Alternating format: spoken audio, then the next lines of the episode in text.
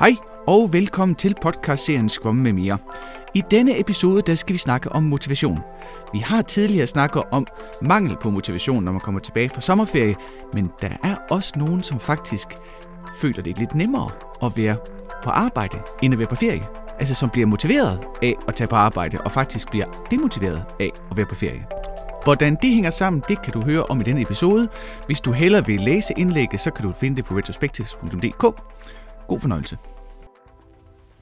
Indlægget hedder, trænger du også til weekend, når weekenden overstået, så er du ikke alene. For nogen er weekenden åndehullet. 2 dage uden urealistiske krav og alt for stramme deadlines. Der er tid til at mærke efter og gøre det, som man i virkeligheden har lyst til. Men for andre er de 2 dage et virvar af modsatrettede behov, der konstant kolliderer og kun skaber uro. Så snart klokken rammer fyraften fredag længes kroppen og sind til mandag morgens ro og regelmæssighed. Duften af dagligdagens trygge rammer. Lyder det velkendt, så er du langt fra alene.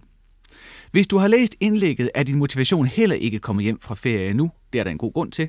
Så du måske, at vi skrev, at vi ville skrive et indlæg om alle os, som faktisk ser frem til hverdagens trygge rammer. Og det indlæg, det kommer her.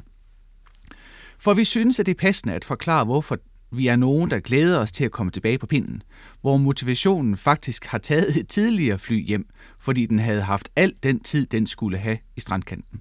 Men når ferien slutter, er det ikke os, man hører mere om i medierne.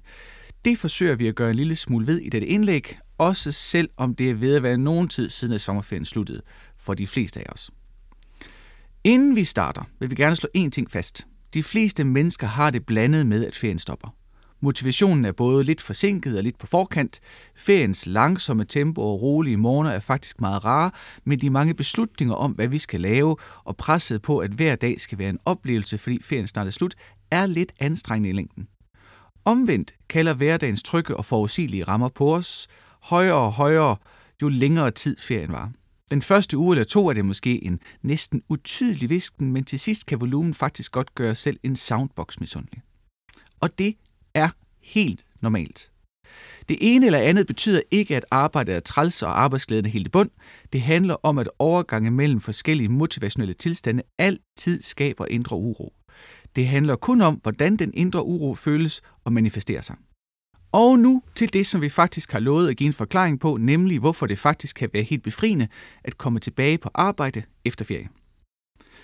I det første indlæg beskrev vi, hvordan motivation kan ses som en bue mellem 2 poler. Det kan være mellem et indre behov og et mål, eller mellem en udstukket opgave og et accepteret mål. Du kan læse en nærmere forklaring på det i det første indlæg, og der er et link til det indlæg i den skrevne udgave af den her indlæg. Det vi ikke berørte i det første indlæg er, at det er en krævende mental proces at oversætte indre behov til tydelige mål. Særligt når behovene ikke har en klar fysisk karakter, som eksempelvis sult eller søvn, men en mere abstrakt og mental karakter, såsom en øget fornemmelse af samhørighed med det, man holder ferie med. Vores erfaringer med, hvilke mål der bedst løser vores behov, er ret simple og entydige. Når vi er sultne, ved vi godt, at en god måde at stille sulten på er at spise noget. Derfor er det ikke særlig mentalt krævende at koble behovet på et mål. Modsat er det med mere abstrakte behov.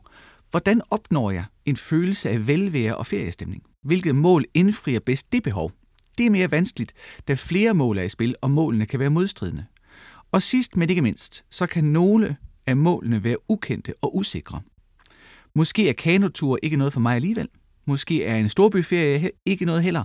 Den mulige skuffelse gør det ikke mindre mentalt krævende at udvælge det bedste mål.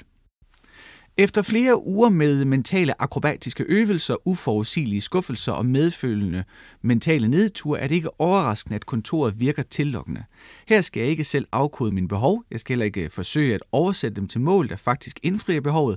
Nej, alt jeg skal gøre er at forholde mig til de opgaver og mål, der er bestemt af andre. Alt jeg skal gøre er at løse opgaven så godt som muligt.